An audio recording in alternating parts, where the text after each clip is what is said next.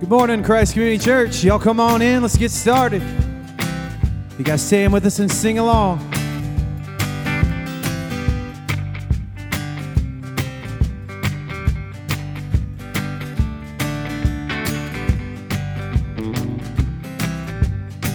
Here we go. Now I looked over Jordan and what did I see? Coming for to carry me home. There's a band of angels coming after me, coming for to carry me home. Swing low, sweet chariot, coming for to carry me home. Swing low, sweet chariot, coming for to carry me home.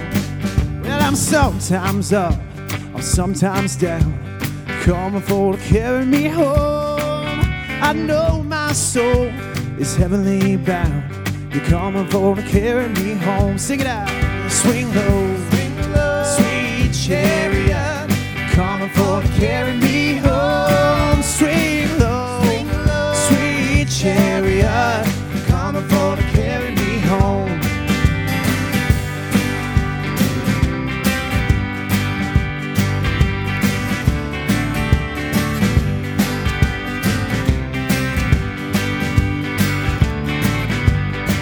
Now if you get there before I do, you're coming for to carry me home.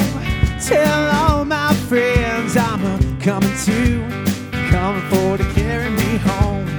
Swing low, sweet chariot, coming for to carry me home. Swing low, sweet chariot, coming for to carry me home. Sing it sweet chariot, coming for to carry me home. Swing low, sweet chariot, coming for to carry me home. Yeah, you're coming for to carry me home. Yeah, you're coming for to carry me home.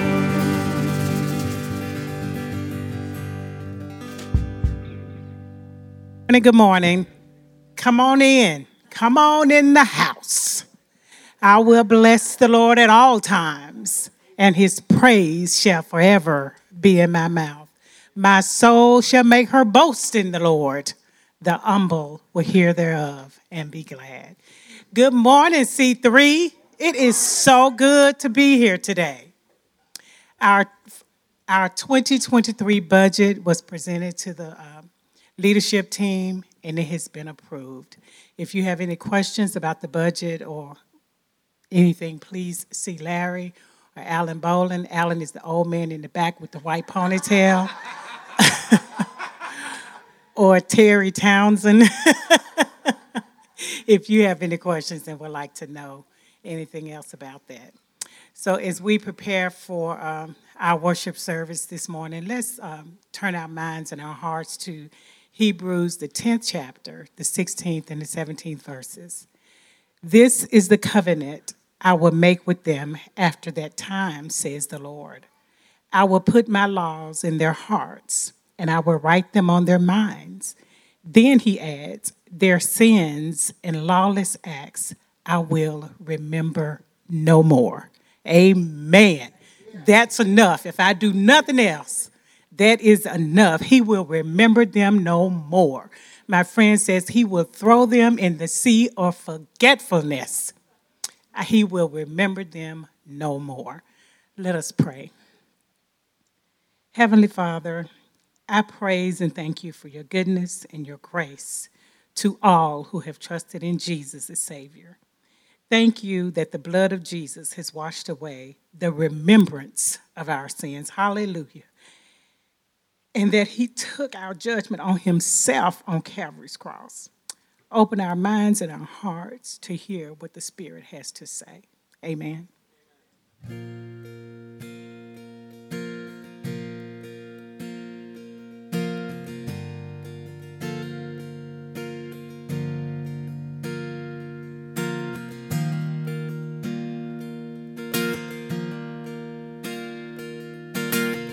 I have this confidence because I've seen the faithfulness of God Still inside the storm, the promise of the shore. And I trust the power of your word.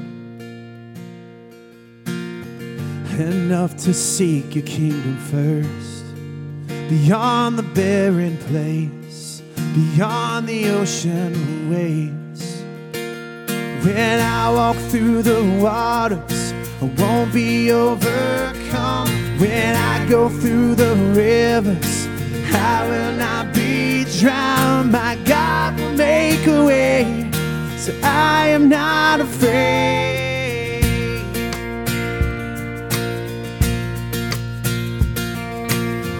You keep the promises you made. There isn't one that is delayed. So I will not lose heart, but I will lift my arms and start to sing into the night. My praise will call the sun to rise, declare the battle won, declare that it is done. When I walk through the won't be overcome. When I go through the rivers, I will not be drowned. My God will make a way, so I am not afraid. When I am in the fire, I will not feel the flame. I'll stand before the giant, declaring victory. My God will make a way, so I am not afraid. Before No shadow, no valley where you won't find me. No, I am not afraid.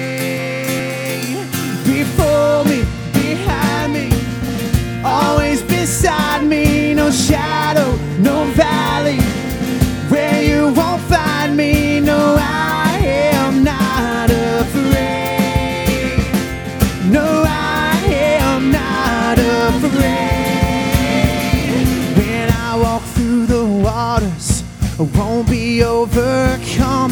When I go through the rivers, I will not be drowned. My God will make a way, so I am not afraid.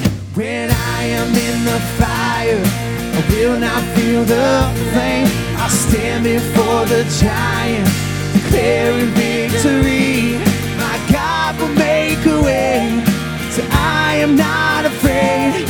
My God will make a way,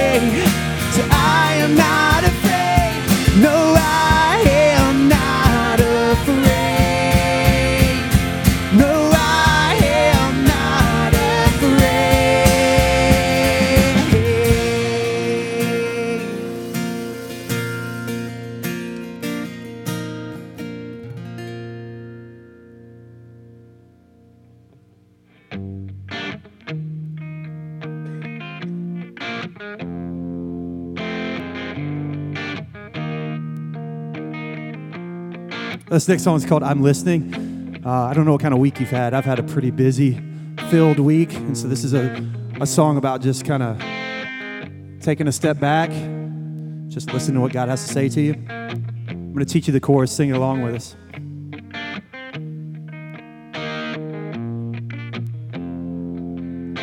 And I don't want to miss one word you speak. Cause everything you say is life to me. Or if you got low register, like Zach, I don't want to miss one word you speak. So quiet my heart, I'm listening. Cause when you speak, confusion fades. And just a word. And suddenly I'm not afraid. Cause you speak and freedom reigns. There is hope.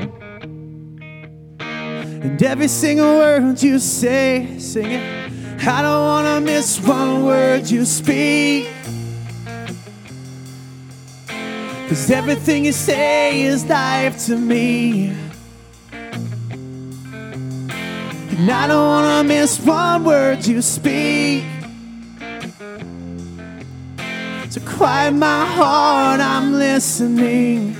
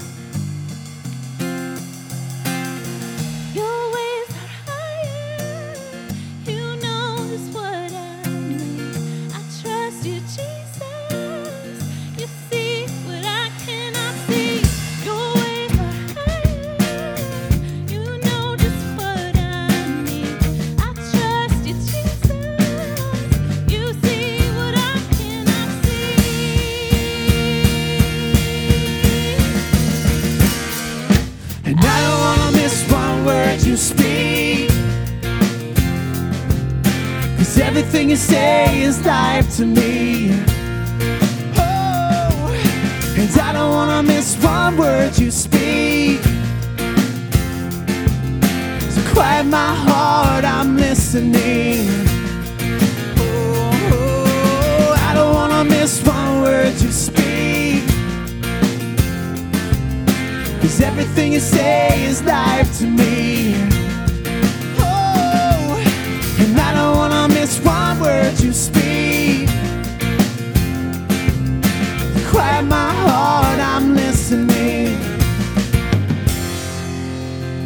And I don't wanna miss one word you speak. Cause everything you say is life to me. And I don't wanna miss one word you speak. To quiet my heart, I'm listening.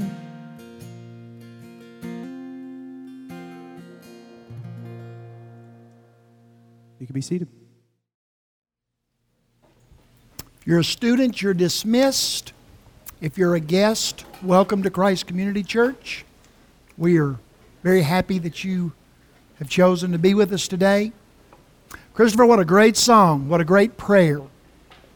Lord Jesus, I don't want to miss a single word that you say to me because everything you say is life to me. Mm.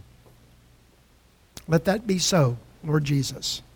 Um, real quickly, restrooms are out that door and down the hall. Um, oh, thank, if you came early to help set all this up, bless you. Thank you. Thank you for your faithful giving. Bless the Lord. The budget was finalized and approved. And if you do have any, like, well, what do y'all spend the money on at this church? I'm thinking about giving to the church, but I'm not sure how y'all use the money. You can come see me or Brenda or Alan or Terry. And uh, they'll- Alan's the old guy in the back with the uh, Alan's the old guy in the back with the ponytail. And uh, they'll tell you we have no secrets. There's nothing. Uh, yeah, you. We'll, we'll tell you more than you want to know. So uh, just ask those people, and they'll tell you anything you want to know. Um, we had our first Thursday night Bible um, study and prayer gathering Thursday night at our house. It was great. Brenda, what'd you think? Was it worth coming to? Yeah. Robin, you liked it? It really was a, it was, it was good. The Lord was there. It was good. And uh, we'll meet again at our home. Um, yeah, right there. Thank you, Colin. Uh, we started about two or three minutes uh, after six, and we were through two or three minutes before seven. So it was, it was good.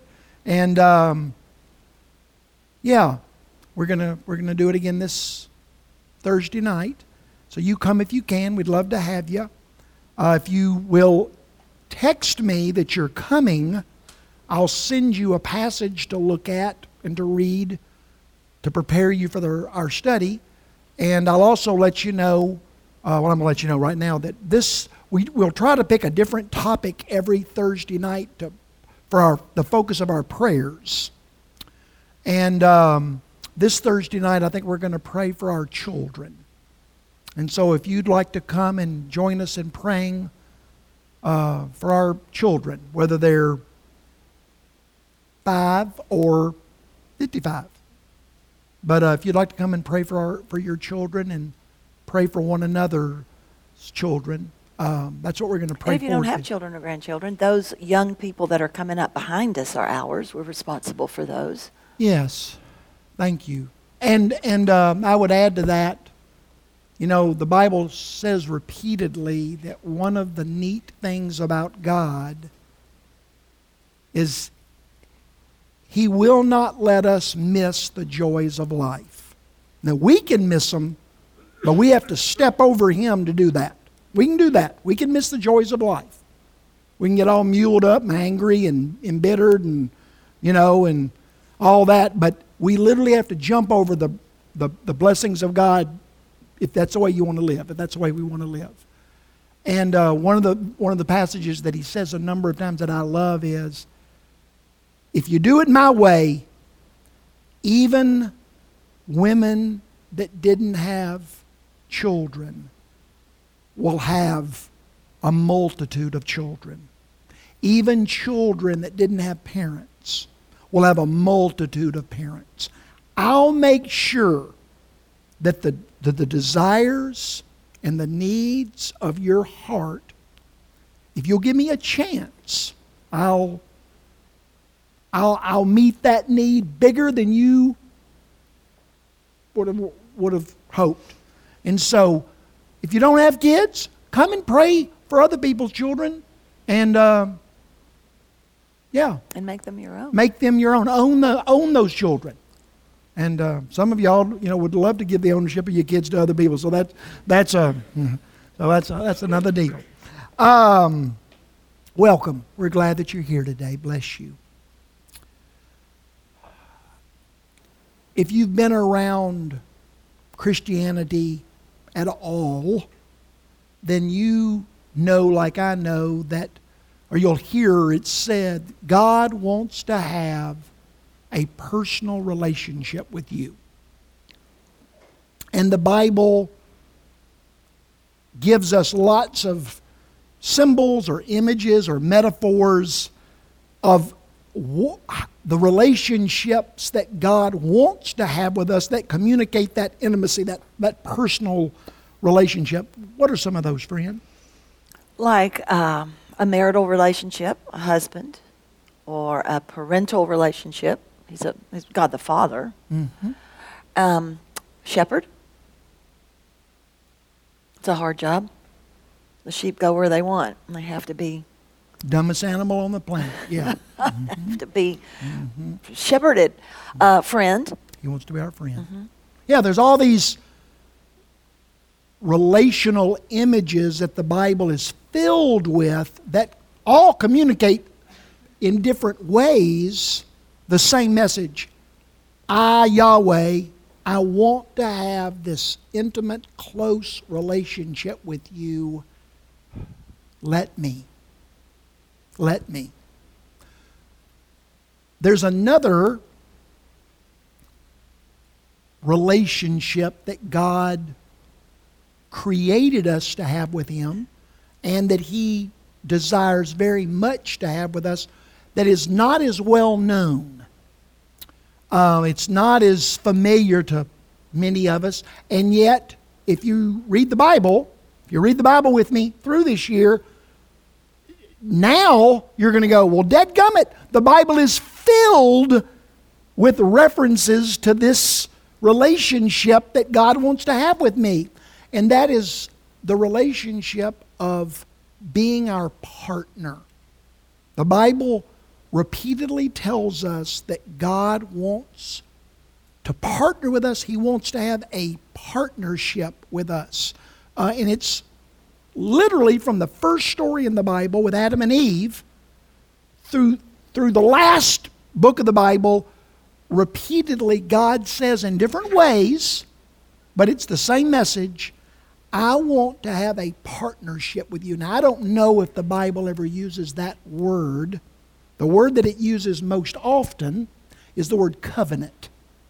I want to have a covenant relationship with you. But don't let that word that's like, ooh, that's an ominous word. No, no, no. It just literally means a partnership um, that God wants to have with us. The idea of covenant or partner, it, it meant in Bible times exactly what it means now. No, no difference at all. A partnership, at least a good, strong, healthy partnership, just literally means someone or two people that are going to work together in an atmosphere of commitment, trust, honor, loyalty. Um, there's an understanding in a good partnership that this person is, they're out for my good. They're committed to doing me good. Um, and it, you know, between those two partners, that's the atmosphere that they create. Um, just some of you will like this. I love it. Um, the original word, Hebrew word for covenant, really can be traced back to an agrarian idea or term.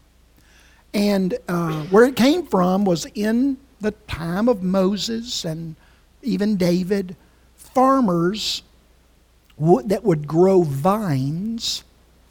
Sometimes these vines would do this naturally, and sometimes the farmer would intentionally make this happen.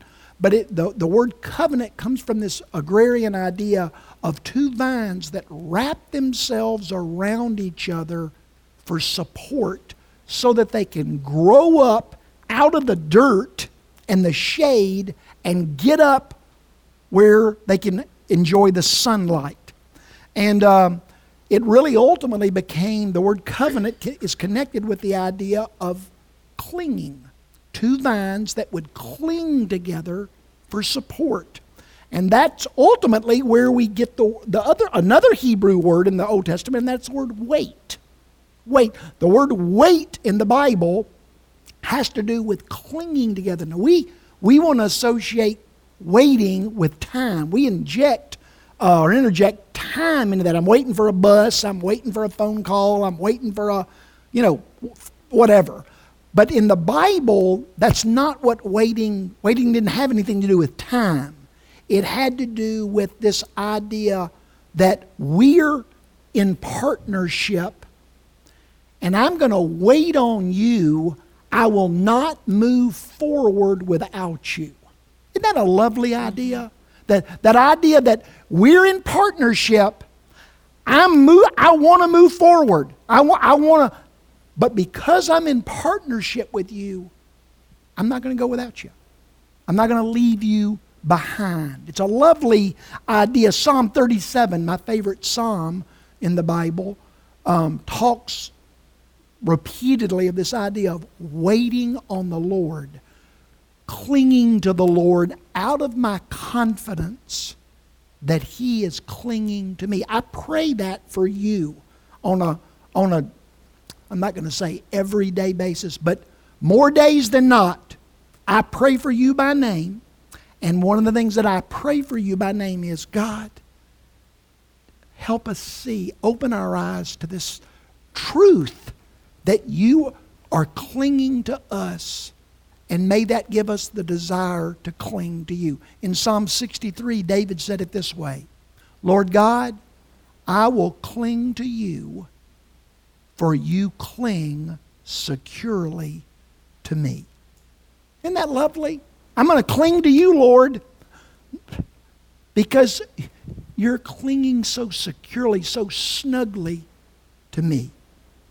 Covenants could be made uh, between people between families, between tribes, mm-hmm. between nations.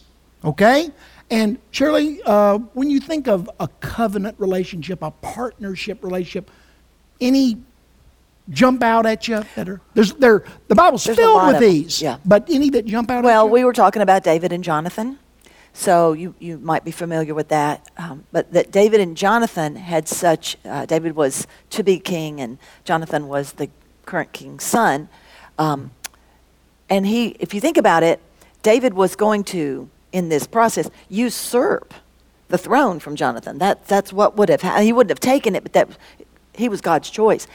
And so, but those two guys were such good friends that Jonathan did not respond, in my opinion, like a, a normal person would. I'm mad at you. I'm going to hate you because you're going to take No. what's rightfully mine. It was just the opposite. How can this clinging thing Larry's talking about? How can I make you as my friend and the next king that God has chosen more successful? How can I help you? How can I love you?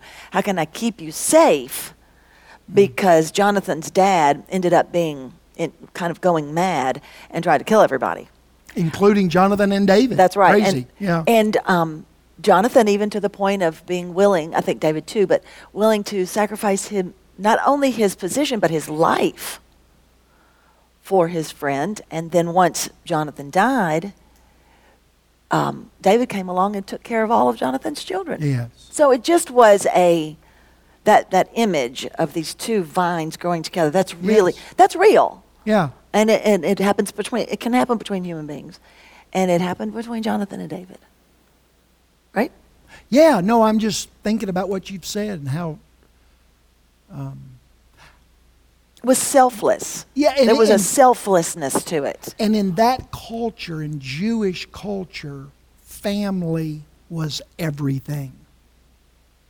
Family ruled. Family was all. Well, for one thing, it was tribal, and so you had to well, kind of tribal, and you had to uh, you had to physically take care of your people, Yes. hide them, and you know when when bad guys came. And Jonathan and David chose each other because they had this covenant relationship. They chose each other over family and over tribe. They were not even from the same tribe. Yeah. right? But they chose, they entered into this, this covenant relationship with each other, and at the end of the day, they chose each other over their own families. That's significant to us. It was unbelievable and unheard of in that culture. Yahweh invites people throughout the Bible into these partnerships, these covenant relationships. And I would just say, I'm not going to dwell here, but if you study the, the gods of, of the Old Testament, the, the gods of the other nations, gods didn't do that. Gods did not enter into covenants with people. That was a very unique activity or action or choice of Yahweh. He, he chose to enter into covenants with people, and we're going to talk about a few of those right now. But just so you get it, I don't want you to miss this. God did that to communicate something. If you entered into a covenant with somebody, what you're communicating is, I honor you. I value you. I, I, I, I want, I don't want to go through life without you. You are important. You are significant. I, I, I, I am intentionally entering into this relationship to bless you, to include you. I listen to you. I will listen, thank you. I will listen to you. I will honor you. I, I'm committed to blessing you. I don't want you to miss that. That God offers us a covenant relationship because He is so impassioned to communicate to you, I think you're great. I value you. I honor you. I, I, I don't want to move forward through life without you. I want to include you in what I'm doing. All right. For the sake of time, the Bible is filled with covenant relationships. And in fact, the Bible is not only filled with covenant relationships, the Bible is not filled, but ha- there's probably a dozen examples of covenant relationships that God enters into with people. Clearly, we don't have time to go through all of those. Okay? So I chose five. Clearly, I think they're pretty significant. You might say, well, you, you left out an- another one that was significant. I, you're right. okay? But just so you know, but let me run through these with you real carefully, quickly, I should say. First covenant that we see God entering into with people is his covenant with Adam and Eve, the Adamic covenant. God created Adam and Eve, placed them in this garden, and he invited them into a partnership, a covenant relationship, to join him in ruling over creation, giving care for creation, and to expand creation. It's one of my things my wife is always talking to me about. She reads all this stuff about how the universe is expanding all the time. Well, if you think through that God is in, was inviting Adam and Eve to expand the garden, to expand creation with Him, that's a, that's a whole other uh, study for another time, but it's, it's really interesting, you know, to think about that. It's very important, and you, you don't need to hear me say it, but I'm going to say it anyway. Clearly, God's invitation to partner with Adam and Eve was not based upon need. God wasn't wringing his hands going, Oh my gosh, I, I bought this big new house. I've overspent. I've overcommitted. I need some help. No, no. God did not invite Adam and Eve into this covenant relationship to care for and protect and expand uh, the, the, the, all of creation. He invited them in out of sheer delight.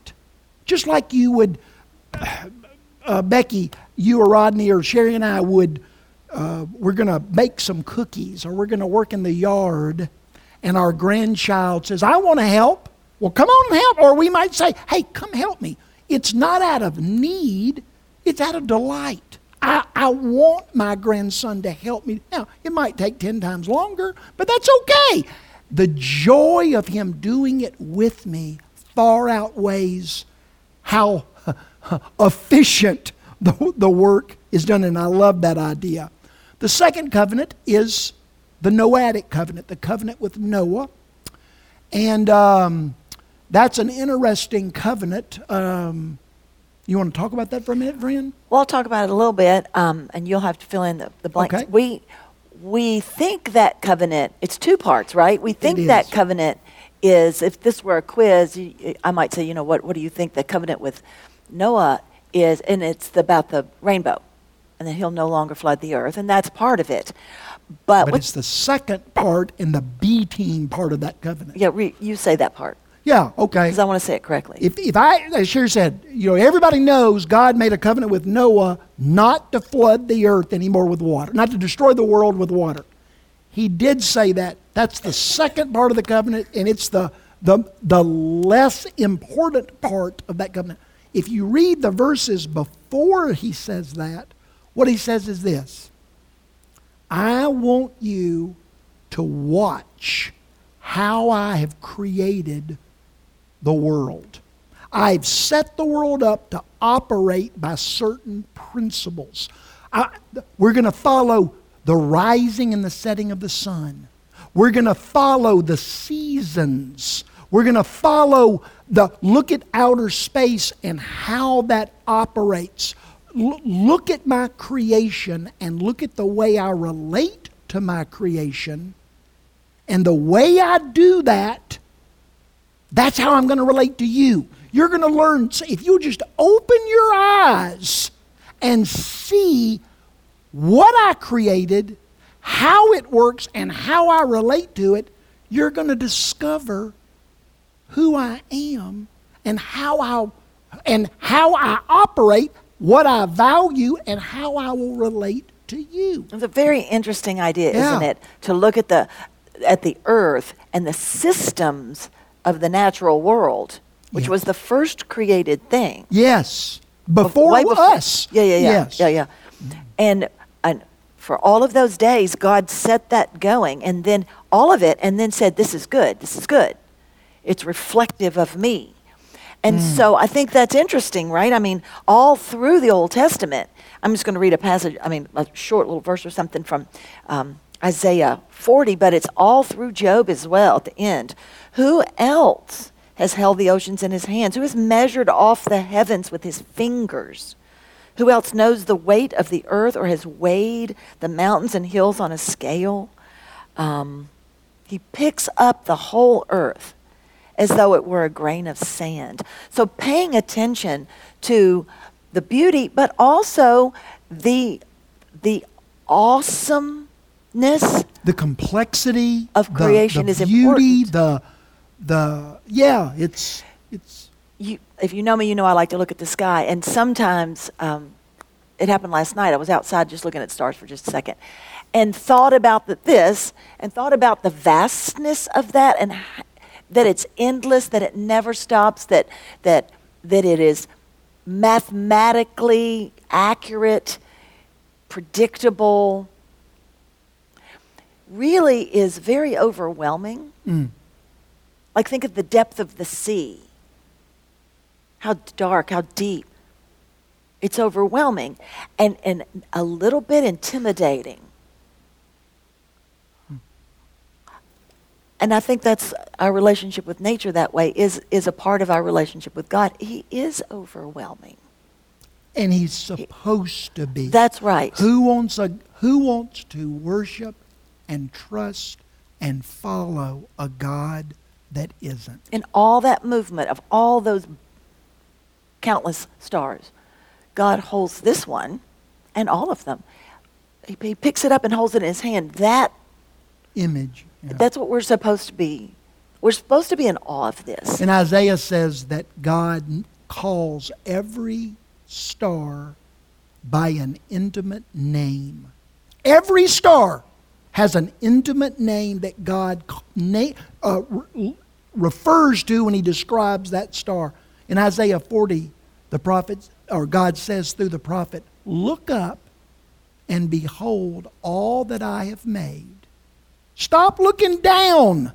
Look up. Look look out. Look around. Open your eyes. And if you will, you will see who has you will see who it is that has created all of this. We'll learn about God and his ways and how he relates to us by how he relates to his creation. Didn't Jesus basically say the exact same thing? Yes. I had to think about it. Yes. Yes. He said, consider the birds of the field. Consider the flowers. Look at the look at the systems. I, I read this thing, uh, I think it was Einstein, who said that if the bees, the system of just the bees um, on Earth, the intricacy of how they continue the plants to grow and move, if the bees were gone, it would take three years, and mankind could not support it, could not Survive. survive. Yeah. And that's just not, that's not the only system. Look at the systems of the worms underneath the ground that keep everything stirred up. If they mm-hmm. didn't do that, we couldn't plant. It would be so hard and dense we couldn't plant. All of that Reveals so much. God Yeah. set into, into motion. It reveals not only the glory of Himself, but the intricacies of Him. God made a covenant with Noah. And that covenant was designed to communicate you are important, you're invaluable, you're precious. I am intricately involved in your life to the very smallest of details. And if you'll just look around you, you'll see how involved I am in all of creation. And if, and if that's true, how much more so am I involved in the lives of my favorites? My favorites. Um, the next covenant that I'll mention is the Abrahamic covenant, the covenant that God made with Abraham. And just to, there's a- lot going on there, and we're going to come back to it for just a minute. Uh, but let me just say this. If you read the Bible up until Genesis chapter 12, first 11 chapters, what you discover is that mankind as a whole came to a place where they said to God, I doubt your love. I doubt your wisdom. I doubt your faithfulness. I don't want you to be my boss. Thanks, but no thanks. And so in Genesis chapter 12, there's this big, huge, if you'll just listen as you read it, you can hear the screeching of brakes. God says, okay, then I'm going to choose one man, one person, and I'm going to focus on him. I'm going to focus, I'm going to I'm going to offer him this partnership, this relational this relationship, this partnership with him, this covenant with him, and I'm going to reveal t- to all those that rejected me, that don't trust me, that don't think I am committed to them and love them and am wise enough, I'm going to relate to this one person in and if, and if the rest of the world will just watch, will just watch how I relate to this one person, how I treat this person, then they'll learn who I am and how I will relate to them as well. I will reveal my character, my priorities, my plans, my ways. God m- went from offering a covenant to all of mankind to offering it to one person. Quickly, let's go on. The next covenant that I'm going to focus on is the covenant that God made with Israel. Israel is enslaved in Egypt. They're crying out to God for help and deliverance, and God comes down and He sets them free. God and brings them across the Red, the, the, the Red Sea and literally creates a nation of people.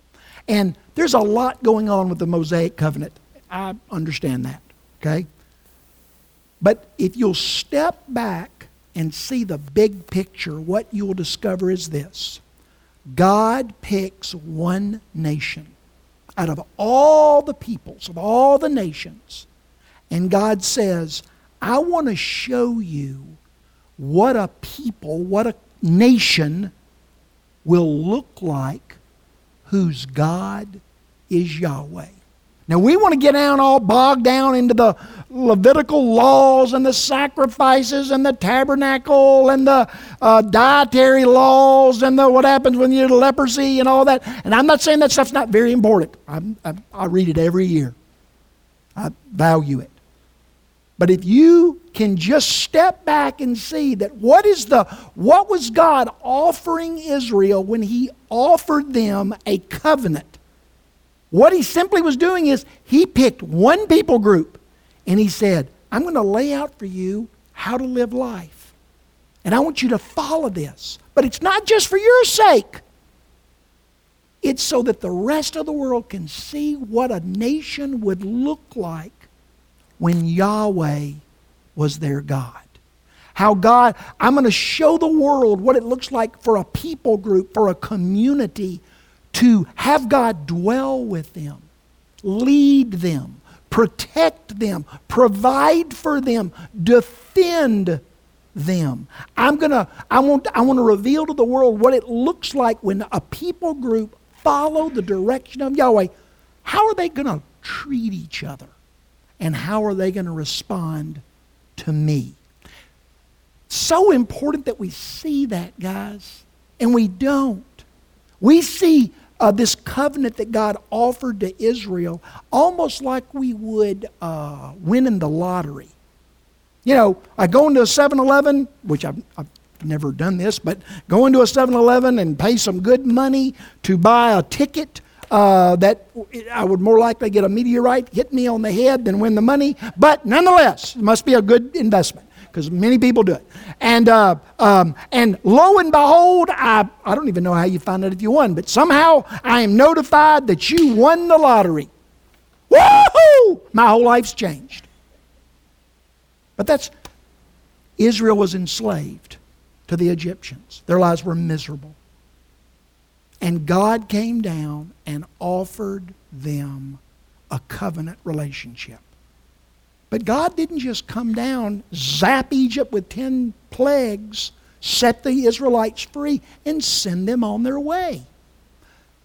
Love you.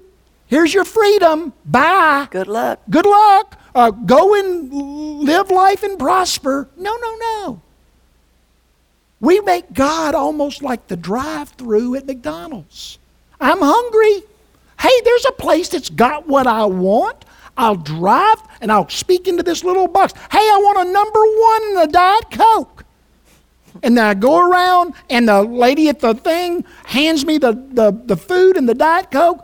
Bye. And if I if they forget the fries, I am mad.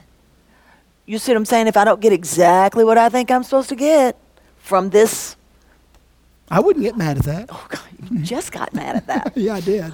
Um, Idiots. Anyway, um, But if if we're using that as a metaphor, all right. So I'm you know I'm gonna drive through. You better give me. You said you're gonna do it. You better give me exactly what I what I want. God didn't just offer Israel freedom from slavery. God offered Israel an invitation to be in a family. You see, that's God didn't just get them out of slavery and then say, Y'all go live the way you want, do what you want. No, no, no. God said, I want to form you into a community, into a family where I am right in the middle of it. That's what God was, and that's what the Mosaic covenant. We want to get all bogged down and all. God was offering the Israelites an invitation to be in a community where God was right in the middle. And you might think, well, no infidel would say, God, give me what I want, thanks, bye. How about the prodigal son? Isn't that the story of the prodigal son? Dad, I'd like my wealth. Bye. The father wasn't offering the prodigal wealth. Sure, if that's, if that's all you want, take it. But that's not what I'm offering you. I'm offering you a family. You're a part of the family where I'm the dad. And it is going to operate differently than the way you want, you selfish knucklehead, but it's going to be wonderful. It's going to be wonderful.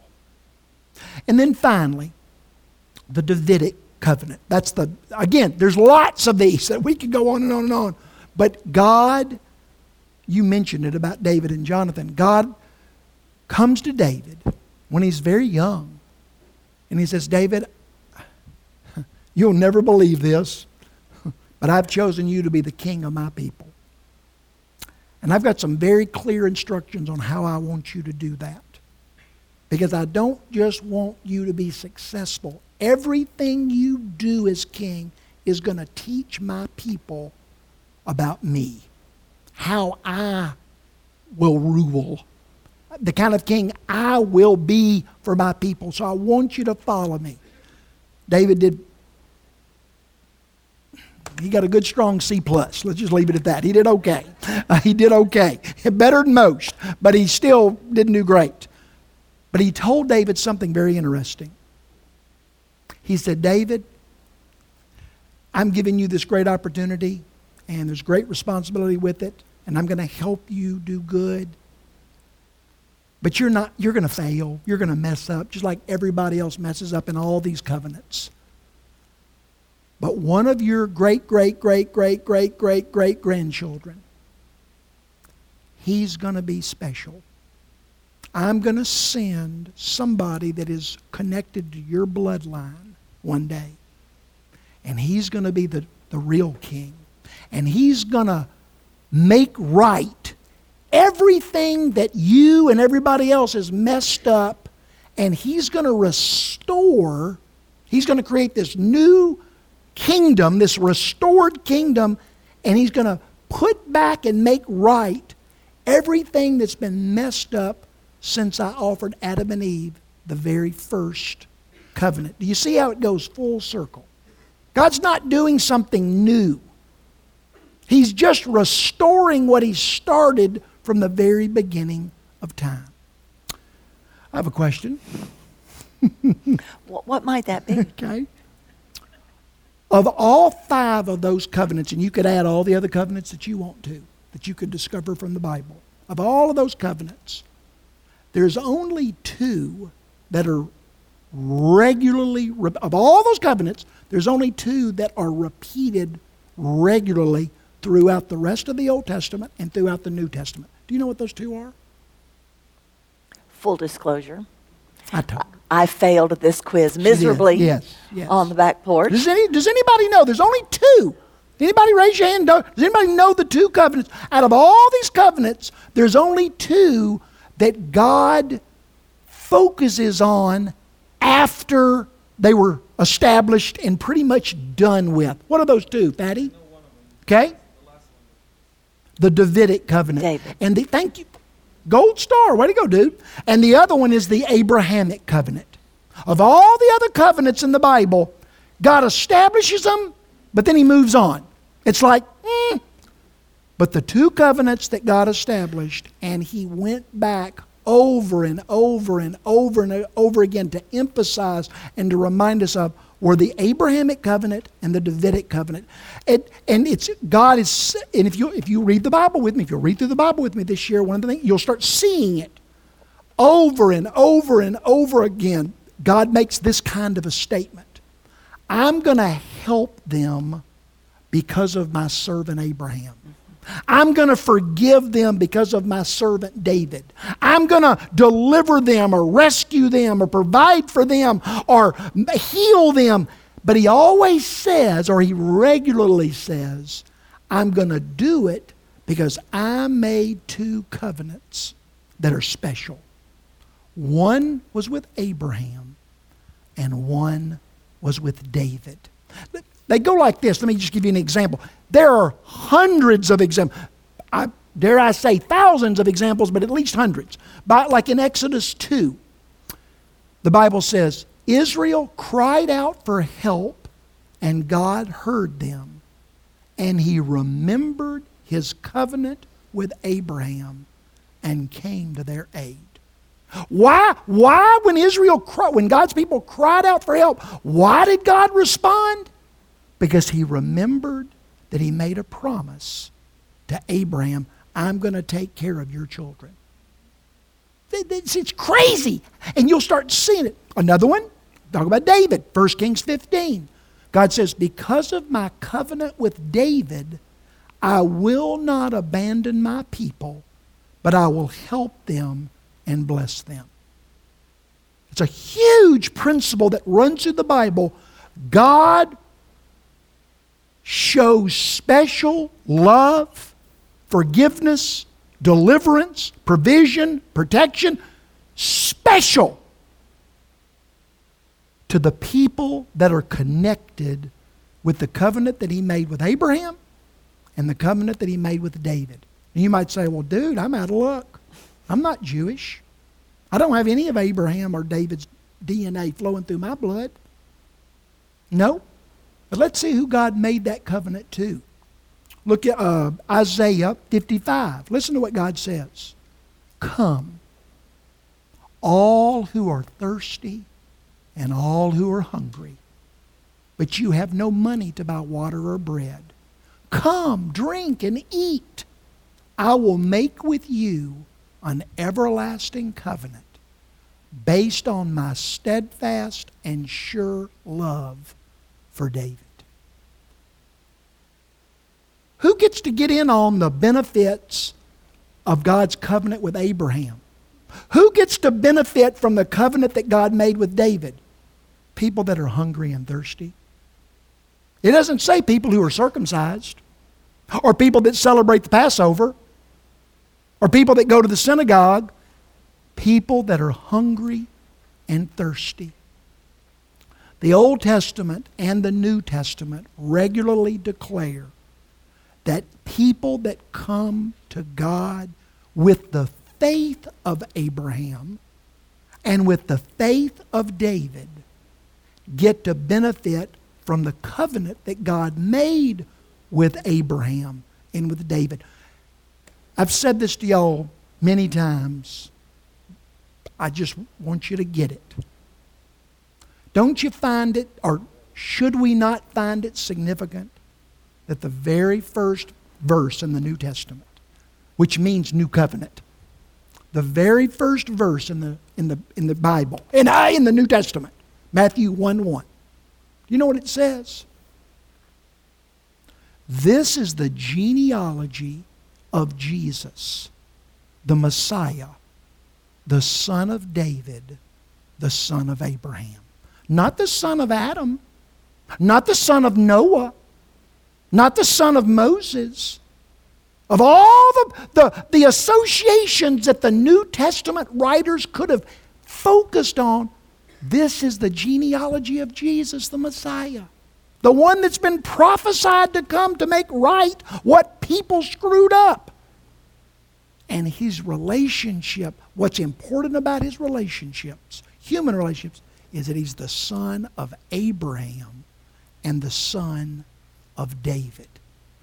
Paul did not miss that. Listen to what Paul says in Galatians 3.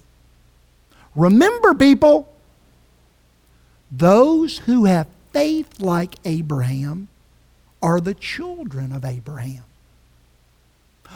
The Old Testament scriptures saw that God would justify the Gentiles by faith, and it revealed the gospel in advance to Abraham. It said, All nations will be blessed through you, Abraham. So people who rely on faith are blessed along with Abraham, the man of faith.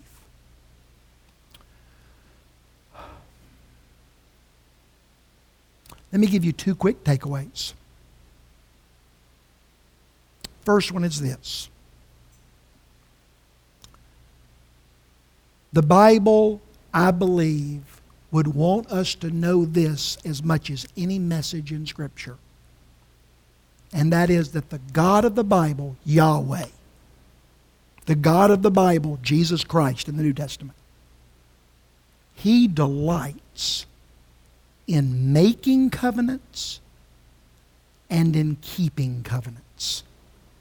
Do you understand that? Do I understand? Do I live my life operating under the premise that I am in relationship, in partnership with somebody who delights in making covenants and delights in keeping them?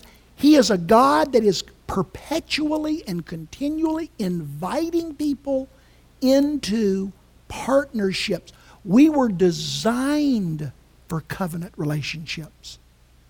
See, we don't we we are a society of people we don't want to make covenants with God or with anybody else out of fear and out of selfishness. I'm not going to promise Brenda, "Hey Larry, come do something with me every week for the rest of your life."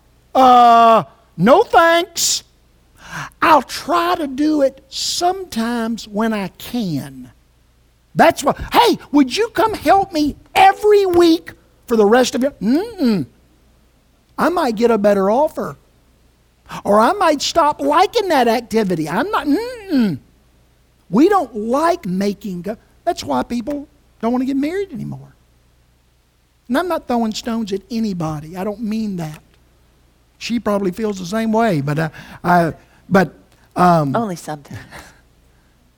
But we don't we don't want to make promises. We don't want to enter into partnerships where we have committed forever. We don't want to do that. I read an article just this morning. I got up about 3:45 and I walked in, sat down in my favorite chair with my coffee and my Bible, and I looked at the news. This I'm not making this up. How could I? I opened up my little uh, Google News or whatever the thing was. First article. First article said that there's been a Harvard, Harvard study done that at the, it's, it's a I think it was a 10 year study. And you know what they discovered? People who live the longest and who live the happiness, happiest are people that enter into the most committed relationships. Gosh, I'm glad they discovered that. Woo, I'd have missed it. Isn't that what God is saying? I don't make you promises that I will do when it's convenient or when you act nice. I'm committed to you. I am giving you myself.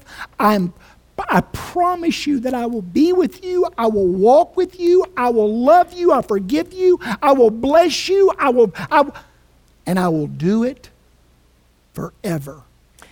It sounds like this in the book of Job, where he says, Even though he slays me, Mm-hmm. mm-hmm.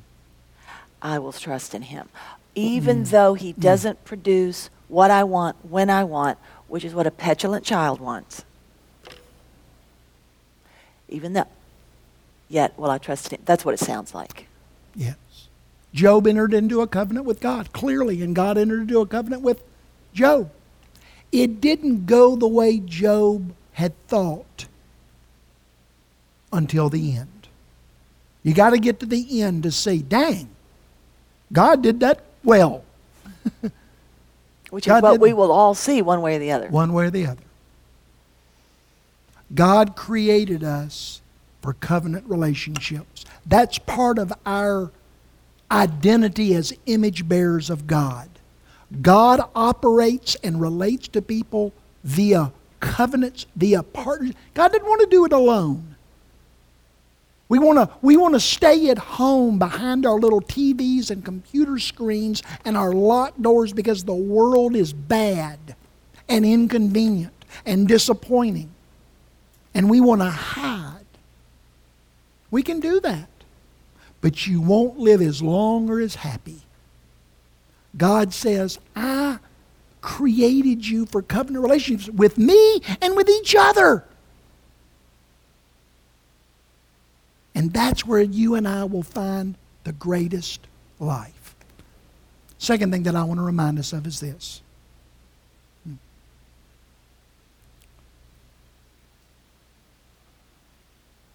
If you read the book of Ezekiel, which that's an intimidating book, and the book of Jeremiah, both of those basically say the same thing. And it's what Chris, I didn't tell Chris to sing that song this morning, but you did. Let me read to you what Ezekiel 36 says. God says, I will take you out of all the nations and I'll bring you home. I'll wash you and you'll be clean from all your impurities and your idols. I will give you a new heart and put a new spirit within you. I'll remove your heart of stone and give you a heart of flesh. And I'll put my spirit in you, and I will move you to follow my decrees and keep my laws. And I will bring you home, and you will be my people, and I will be your God. One common thread that connects all of the covenants that I mentioned today is simply this God made a covenant with different peoples or people groups. And God lived up to his part of that covenant relationship, that partnership perfectly. But everybody on the other side failed miserably. Not one person on the other side of the, of the partnership lived up to their part of the bargain. So God declared that there would be a day when he would send his son, Jesus Christ, the God man, and he would come and live a perfect life, obey everything that God asked him to do, and offer his life as a sacrifice for the sins of mankind. And then Jesus says this I honored my half of the covenant with my Father. You did not. But I'm going to give you my righteousness. All of my obedience, all of my faith, all of my love, all of my holiness, everything that the Father asked of me and He asked of you, and you failed at, I'm going to impute to you. I'm going to give it to you as if you did live that life. So that when my dad sees you and relates to you, he relates to you and sees you as if you're me, Jesus Christ. You could not fulfill your half of the covenant, but I can in your place. And I give as a gift to you that righteousness, that goodness, that holiness. I impart that, I impute that into your life. That is an overwhelming thought. You think Yes, about that as an overwhelming thought Yes, it is. that that is the system.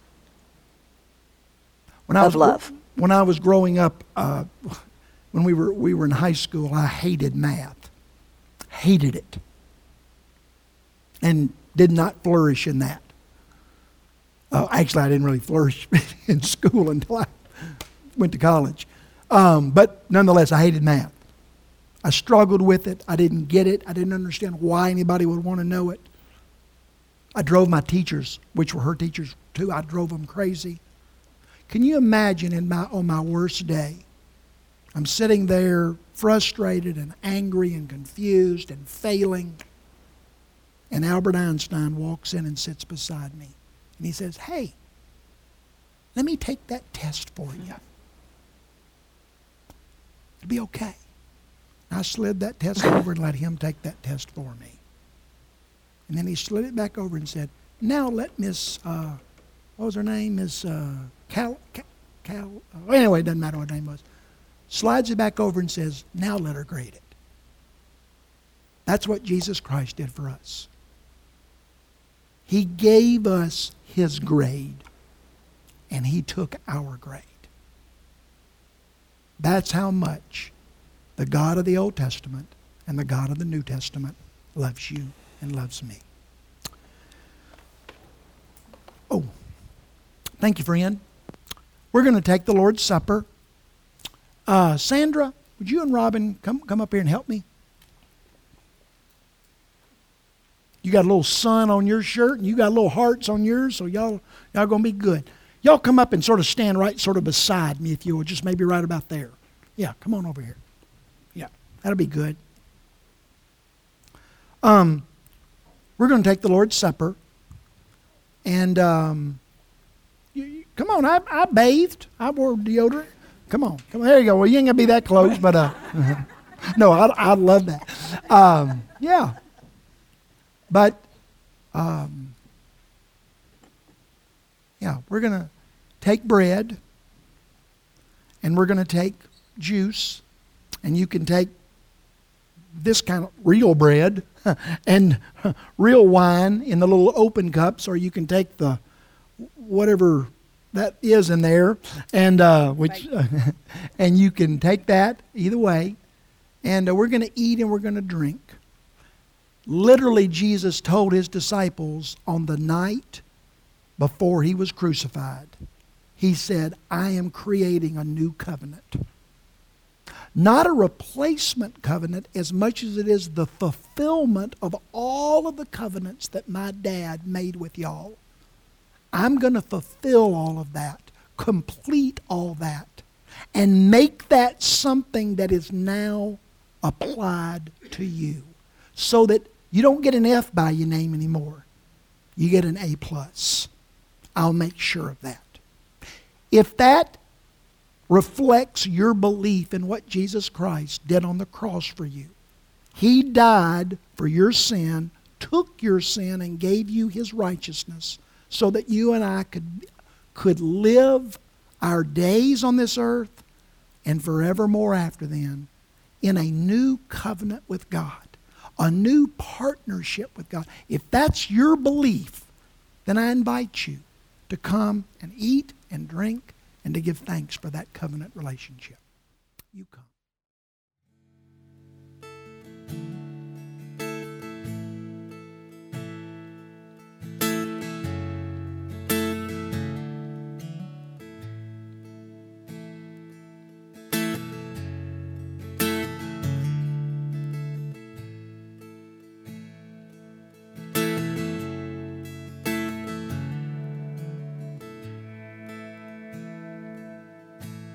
And all poor and powerless.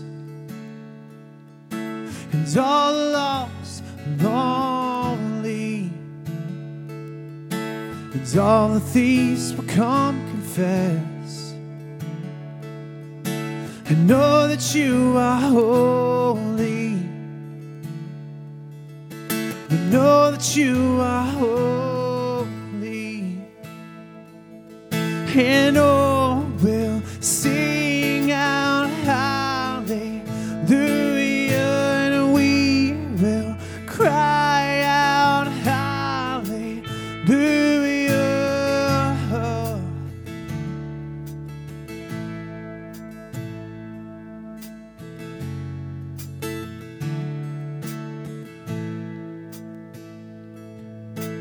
And all the hearts who are content. And all who feel unworthy, and all who trust but nothing left, We know that you are holy, and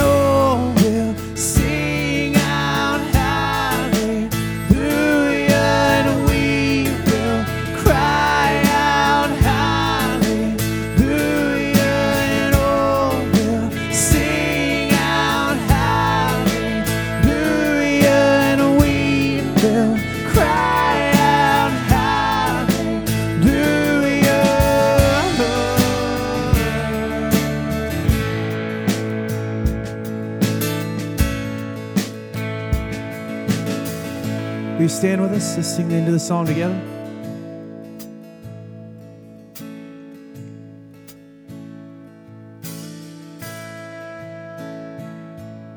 Shout it. Go on and scream it from the mountains. Go on and tell it to the masses. He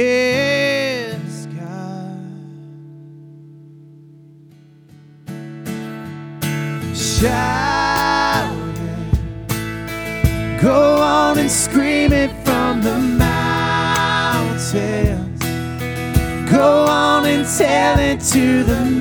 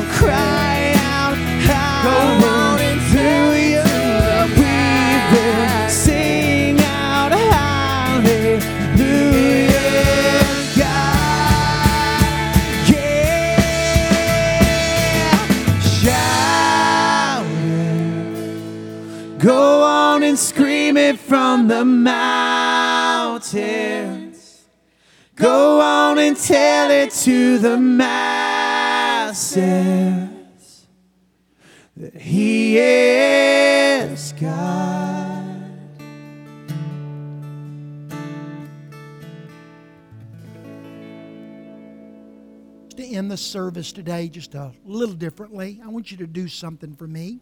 I want, and I realize for a couple of y'all this will be a little uncomfortable, but be be brave, be big boys and girls. I want you to reach over and take the hand of the person next to you, closest to you, at least one side. Okay, I want you to grab somebody's hand. Okay, friend or foe. Okay. In Psalm 132, God says this to you and to me. He says, Because of my covenant with David, I promise to give you a horn. And that's not a doo doo doo that's a bull's horn, a horn of power. I promise, because of my covenant with David, I promise to give you a horn of power, a lamp to guide you, and a crown. You weary? You feel like you're in the dark? You don't feel like a prince or a princess? I want you just real quickly to bow your heads and close your eyes. And just as the best of your ability, ask God right now just to bless your neighbor with a horn of power, a lamp of light, and a crown of royalty.